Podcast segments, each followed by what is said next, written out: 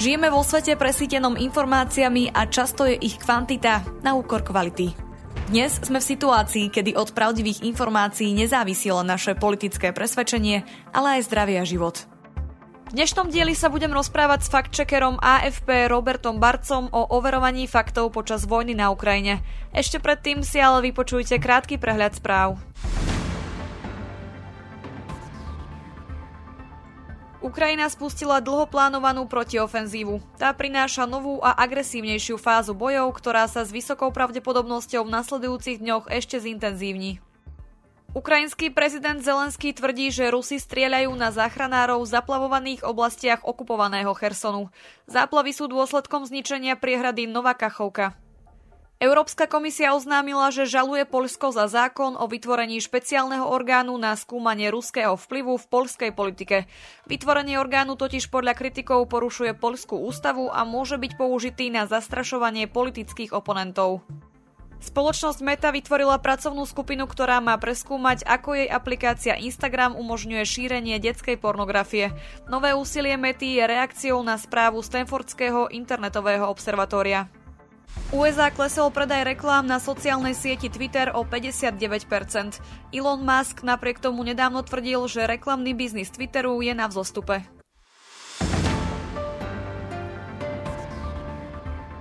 Môj dnešným hostom je Robert Barca. Dobrý deň. Dobrý deň. Ako by ste zhodnotili súčasnú úlohu overovania faktov? Kde je miesto fact-checkingu popri iných nástrojoch na zvyšovanie odolnosti populácie voči manipuláciám a nepravdám v informačnom priestore? Tak ja by som začal asi tým, že fact-checking, alebo teda debunking v angličtine, treba z definície vnímať ako reaktívnu alebo ad hoc záležitosť a snahu. My v podstate v našej práci iba reagujeme na to, čo sa už niekde šíri, čo sa už šíri povedzme virálne, alebo čo má nejakú spoločenskú dôležitosť. A trvá nám nejaký čas, kým sa k tomu jednak dostaneme, kým to identifikujeme, kým to vyvrátime a kým potom uh, danú dezinformáciu označíme. Takže dochádza k nejakému časovému odstupu. No a keď sa ma pýtate, že kde je miesto fact-checkingu, no tak popri ostatných snahách alebo iniciatívach, ktoré by mohli mať za cieľ zlepšenie informačného prostredia. Ako napríklad existuje aj niečo, čo sa volá pre-banking, alebo teda vyvracanie rôznych narratívov už vopred, ešte predtým, než sa začnú virálne šíriť. A aj tomu sa venujú niektoré organizácie. No a potom by som asi spomenul v podstate prístup celej spoločnosti alebo prístup celého štátu. Whole of society approach. To znamená, či už sa bavíme o strategickej komunikácii štátu alebo budovaní odolnosti obyvateľstva, systematického budovania odolnosti, čo sa týka zapojenia kritického myslenia alebo, alebo mediálnej gramotnosti do osnov študijných a kurikula. A vidíme, že na Slovensku bohužiaľ v podstate všetky tieto nohy absentujú alebo sú len veľmi, veľmi slabé, ale my v našej organizácii AFP Fakty, uh, alebo teda v rámci agentúry AFP sa venujeme uh, fact-checkingu. Aké nástroje na overovanie faktov využívajú fact-checkery v agentúre AFP? Ide vždy o otvorené zdroje, ktoré sú dostupné aj pre bežných používateľov internetu? Ja by som povedal, že e, vždy záleží od konkrétnej témy a tie témy môžu byť naozaj mnohoraké, ale áno, z veľkej väčšiny, povedzme z, zo 75% ide o otvorené zdroje, ktoré sú prístupné v podstate akémukoľvek používateľovi internetu. Treba však ale povedať, že my nie sme experti na všetko. To znamená, že tak ako ostatní novinári alebo teda ľudia v médiách sa spoliehame na nie len otvorené zdroje, ale aj naše novinárske zdroje. Klasika je proste mať v článku minimálne 2-3 na sebe nezávislé zdroje, no a rovnaký prístup volíme aj my, pokiaľ sa stretneme s témou alebo s nejakou dezinformáciou, ktorá si vyžaduje, aby sme naozaj oslovili experta na slovo vzatého. Takže áno, máme samozrejme po spektrum nástrojov vyhľadávacích, analytických, forenzných a tak ďalej, ale okrem toho e, používame aj klasické novinárske zdroje. Ako teda prebieha samotný proces overovania informácií zo sociálnych sietí alebo webov? Čím sa líši napríklad pri textovom obsahu a videách? Tak ja by som vysvetlil iba v krátkosti, že ako vyzerá vlastne ten proces našej strany, overovania vo všeobecnosti. My najprv sa venujeme tomu, že vyhľadáme alebo identifikujeme nejaký typ alebo nejaký jednotlivý kus dezinformácie na sociálnej sieti, či už na Facebooku alebo na Telegrame, ak sa teda bavíme o slovenskom kontexte. A postupujeme podľa kritérií, prvým je viralita, druhým je spoločenský impact, ako, to, je, to je akože pomerne dosť subjektívne kritérium a tretím je vlastne, ako dlho nám vlastne bude trvať vyvrátiť danú dezinformáciu z toho časového hľadiska, či sa to vôbec oplatí. Pretože môžeme samozrejme stráviť aj dva týždne vyvracaním jedného povedzme nejakého dlhého videa, ale potom by sme sa nedostali k mnohým ďalším. Takže to je vo všeobecnosti. A keď sa pýtate, ako postupujeme pri textovom obsahu alebo pri videách, no tak samozrejme, pokiaľ sa bavíme o v podstate o každom type obsahu ide v prvom rade o to, aby sme identifikovali niečo, čo v angličtine sa volá claim, alebo v slovenčine to nazývame tvrdenie.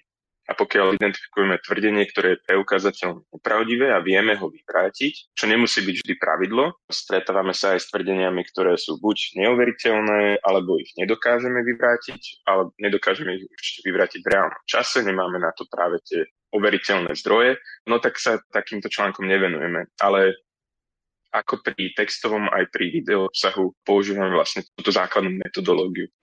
Ako pristupujete k tvrdeniam, ktoré nie je možné overiť, prípadne nejde o nepravdu, ale skôr o zavádzanie či vytrhávanie z kontextu? No, my postupujeme podľa metodológie, alebo teda začal by som tým, že my spolupracujeme so spoločnosťou Meta, a vyhodnocujeme obsah na platformách Facebook, Instagram a to je v podstate všetko v slovenskom kontexte. Niektorí moji kolegovia pracujú aj, aj na WhatsAppe v iných krajinách, ale tým chcem povedať, že Facebook vytvoril istý typ metodológie práve toho vyhodnocovania obsahu, pretože tým posledným krokom je posledným krokom v našej práci po tom, ako napíšeme vysvetľujúci text, je, že pristupujeme k samotnému hodnoteniu v rámci Facebooku. No a v rámci Facebooku môžeme ten jednotlivý typ obsahu vyhodnotiť ako nepravdivý alebo čiastočne nepravdivý v prípade, že obsahuje nejakú časť pravdivého tvrdenia, ktorá je ale potom následne prekrútená alebo doplnená o nejaké výmysly. Následne máme typy hodnotení pre vizuálny obsah, či obrázky alebo video. V takom prípade, pokiaľ, pokiaľ vidíme jasnú manipuláciu s vizuálnym obsahom, tak používame hodnotenie upravená fotografia alebo upravené video, altered photo, altered video.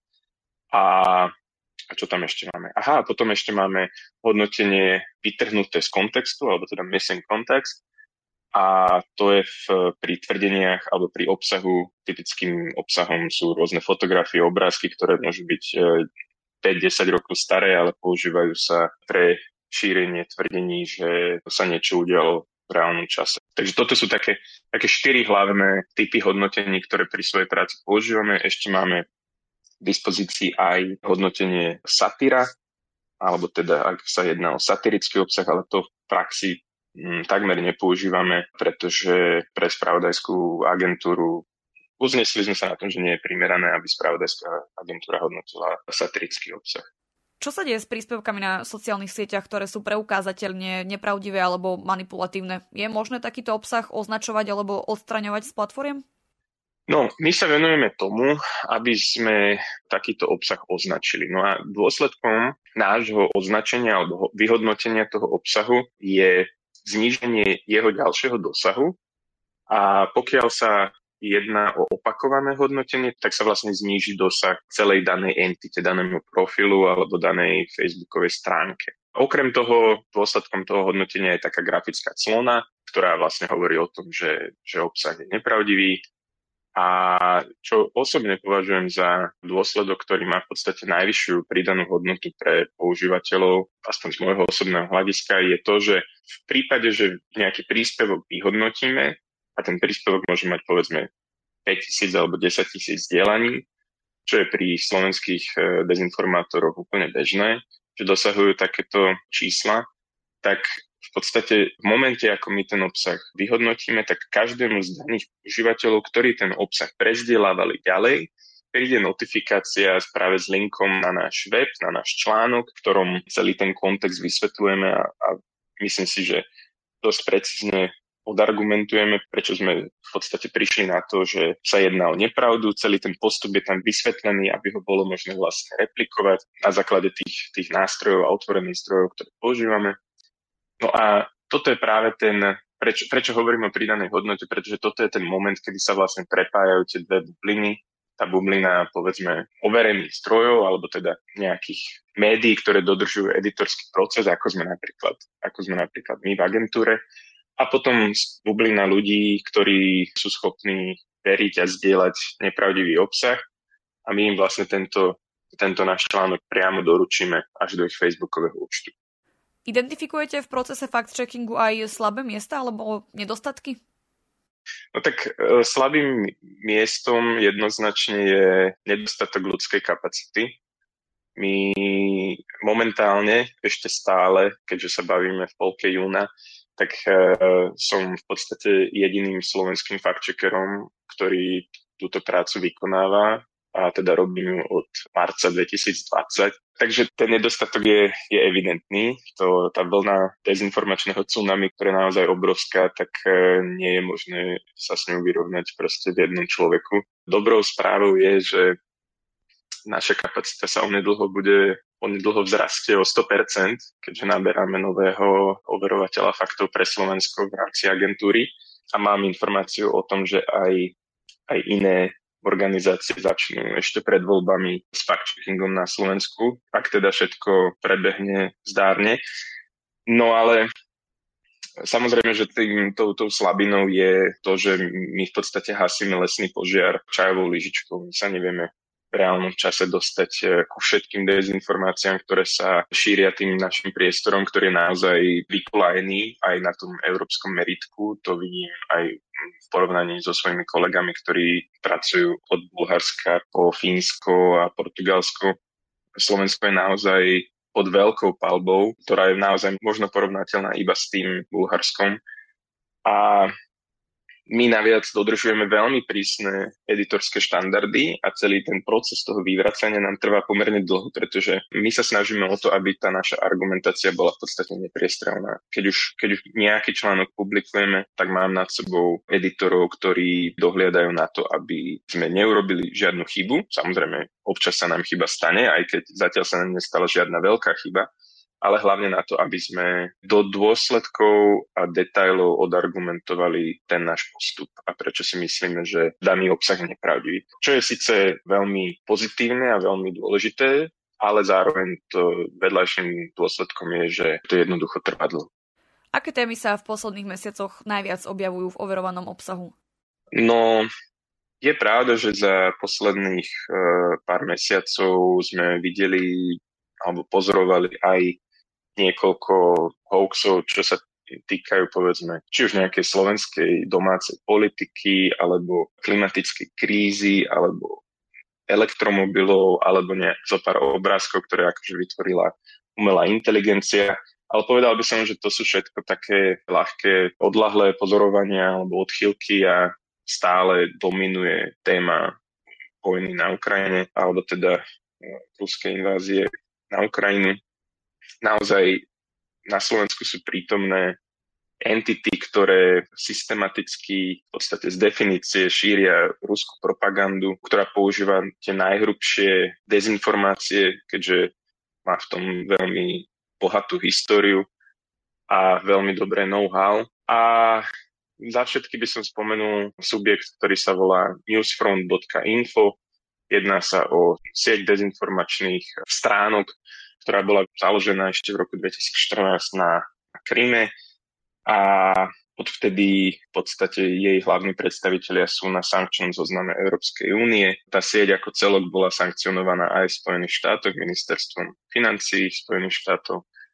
A, a napriek tomu v podstate bez akéhokoľvek obmedzenia funguje v slovenskom informačnom priestore, je priamo napojená na ruskú rozviedku FSB, a napriek tomu jednoducho na Telegrame má, myslím, že v týchto dňoch je to 32 tisíc používateľov, alebo teda tých subscriberov, ktorí tento telegramový kanál odoberajú a z tohto telegramového kanála sa ten obsah následne šíri na Facebook bez nejakých väčších obmedzení. Toto akoby dalo by sa povedať smiernym odľahčením, keby to nebolo tak bizarné, že, že vďaka Newsfrontu mám pomerne dosť práce a nemusím sa bať o to, že by som niekedy nemal čo robiť, pretože toto je naozaj taká dezinformačná hadica, ktorá vlastne chrli ten obsah na všetky strany a vidíme, že má pomerne veľký dosah. Ale vďaka, vďaka investigatívnym novinárom z investigatívneho centra Jana Kuciaka, z Českého centra investigace.cz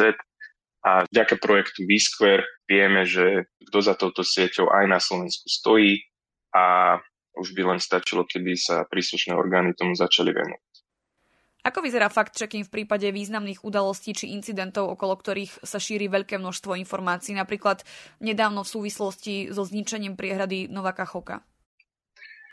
No toto je veľmi problematické, pretože hm, poviem pár príkladov. Spomenuli ste Kachovku, mali sme tu Nord Stream. Um, to sú to sú, to sú naozaj veci, ktoré jednoducho nevieme, akým spôsobom sa odohrali, napriek tomu, že môžeme mať veľmi silné indície, komu by takýto incident pomohol, či už na jednej alebo druhej strane. Ani my v rámci agentúry, a pokiaľ viem, tak ani tajné služby a rozviedky nevedia, alebo spravodajské služby nevedia zatiaľ preukázať, kto nechal vybuchnúť novú kachovku, nevie sa o tom, že či to boli, nevie sa preukázať, či tam boli nálože, alebo to Rusi nechali jednoducho pustili kohutiky a, a nechali, nech sa priehrada pretrhne. Nevieme, kto nastražil nálože v Severnom mori pri, pri Nord Streame. Takže toto sú naozaj veci, ktorým sa v prvom rade nechceme venovať dovtedy, dokým nie je jasne preukázané, akým spôsobom k tým udalostiam došlo. Ďalším takým príkladom napríklad bolo, ja som, ja som svoju prácu začal v, v marci 2020, kedy štartovala celosvetová pandémia. Agentúra AFP na rozdiel od rôznych iných médií nikdy si nedovolila povedať, že vírus SARS-CoV-2 má taký alebo onaký pôvod.